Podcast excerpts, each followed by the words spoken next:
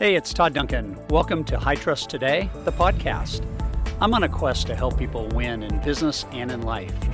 To do that, I know they must trust themselves, their relationships, their business, and they most certainly must trust their future.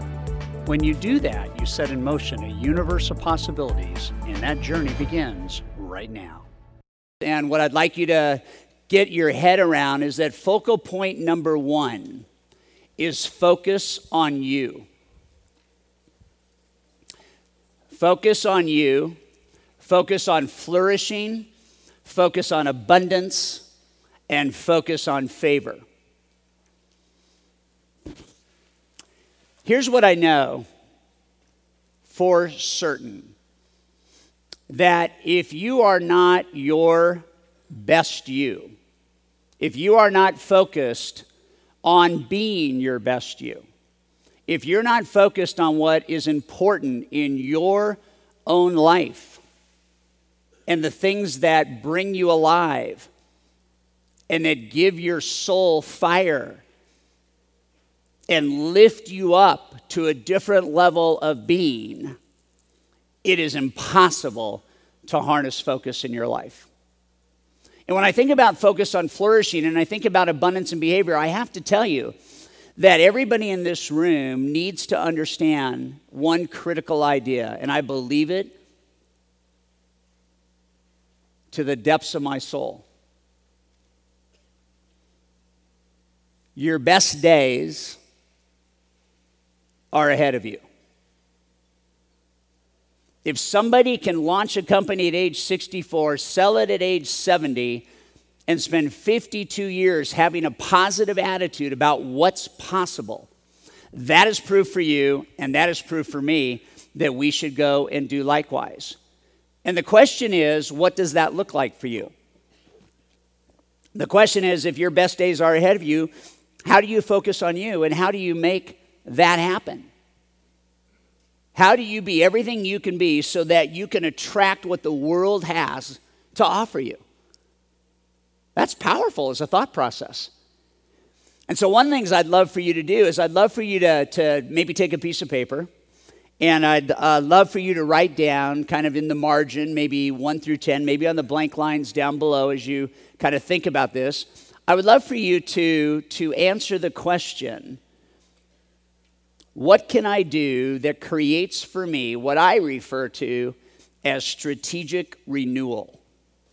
Strategic renewal. Think about that.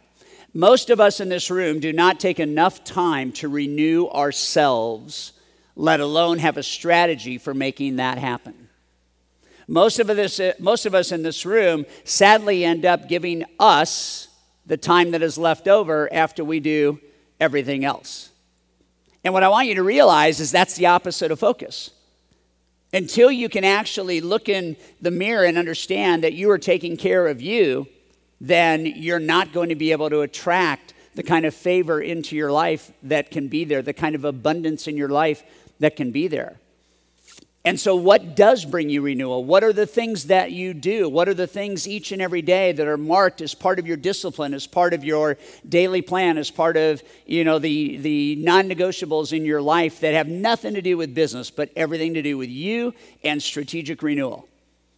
So for me, it's every, uh, it's every Tuesday and Thursday and Saturday mornings. I am on my bike and I ride 50 to 60 miles. It's never has to be negotiated. It never has to be questioned. It never has to be, I wonder if I have time. It is part of the DNA of my focus. It happens. It's there. Driving to the beach, sitting in a chair, and thinking about life. Okay, that happens weekly conversations with Deb about how life is going and what are the things that we need to do to be our best for each other and ourselves. That happens. Okay, going to the gym, that happens. Hanging with the boys on Sunday night, that happens. Strategic renewal, the things that are important, what gives you joy, what brings your soul alive, what could you do more of that would give you this kind of, wow, stuff's happening and it's positive. It's great. How can you attack adversity by focusing on you and knowing that your motive is flourishing and abundance and favor. What would bring you to life? What are the things that would bring you joy? What would cause your soul to enlarge? What would, what would cause you to be able to look in the mirror and say, I am really, really content? I'm not done, but I'm content. What are the things that bring you alive? And to be strategic about those and to have those inserted into your, your life and your discipline and your day, those are the things that I think are absolutely critical.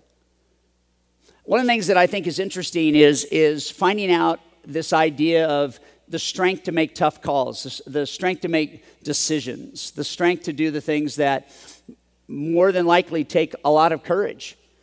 The stuff that really, uh, if I can put this, I think the next slide, if you can really take a look at kind of how you're doing and, and what, where's your life working and is your spirituality working? How are you doing with your, your wife or your husband? What can you do you know as a father or a mother or a son or a daughter? How are you doing? How are you doing as a family?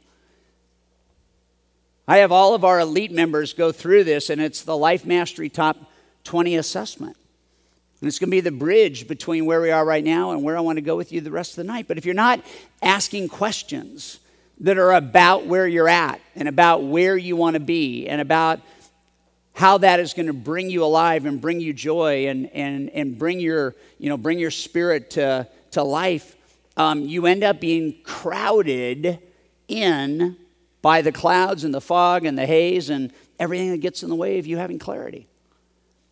So I want you to be able to do this. I want you to be able to look at this, and I want you to be able to understand that I can make decisive corrections about what I want in my life. And we'll talk more about that as we kind of go forward. But this is this is a this is a habit of top producers. Assessment, right? Very, very powerful. So, focusing on you, focusing on flourishing, focusing on abundance, focusing on favor what is your bent during the day? Are you thinking about the things that really bring you alive? So then, what ends up happening is we have to make decisions. So I, uh, I uh, am not a big TV watcher, but I, I do enjoy watching some shows. Um, I'm, I am addicted to Million Dollar Listing, whatever city they're in. And the reason why I'm addicted to it is because I like watching sales techniques. I like watching marketing. I like watching some of the showmanship. I like watching some of those things that are really critical. But in Million Dollar Listing New York, which just finished, and if you're anybody like DVRing it and you don't want me to give away what happened at the end? Okay, so, so let me just tell you. One of the things that was really critical in the last episode is one of the dudes, Luis, uh, who is from, uh, from Cuba, Puerto Rico. He's, uh, he's got that whole, you know, whole that fire in the belly kind of deal. He's really gunning to be one of the top agents in New York City. And as the show develops this year, he is finding less and less favor. He's finding less and less abundance. He's not finding joy. He's not finding happiness. He's not dialed in to what used to bring him the kind of pop that he got into real estate for in the first place. And he made a decision to retire from real estate with no idea whatsoever what he would do next. And what he said on the show is he said, you know what, what courage is, is the ability to let go of something that is good for something that could be great. So the question that you would ask yourself is where do you need courage? Courage can be really small, it can be firing a realtor. Courage can be really large, it can be investing in an infrastructure or a team. Um, courage can be kind of a everyday behavior as you say no and learn how to discipline yourself to allowing only into your life the things that, from a focus standpoint, bring you favor and abundance. That's all courage. And the interesting thing is that the question has to be asked and answered, and that is where am I not deploying courage? Where am I not making tough calls? Where am I not making decisive actions? Who is running me? Who's controlling me? If I could change anything, what would I change? And would that allow me to be more joyfully engaged with myself? Would I be able to have more joy and fun and spirit around this? Because I have to tell you, as I look again at top producers, I look at guys and gals that are figuring out how to shoot the moon and have a blast doing it. And here's the interesting thing not only is focus a force multiplier, Focus is an element of fun. The more you focus, the more fun you can have because it brings you joy, because it brings you accomplishment, and it brings you abundance. So that's powerful in my mind as a concept for you to get your head around.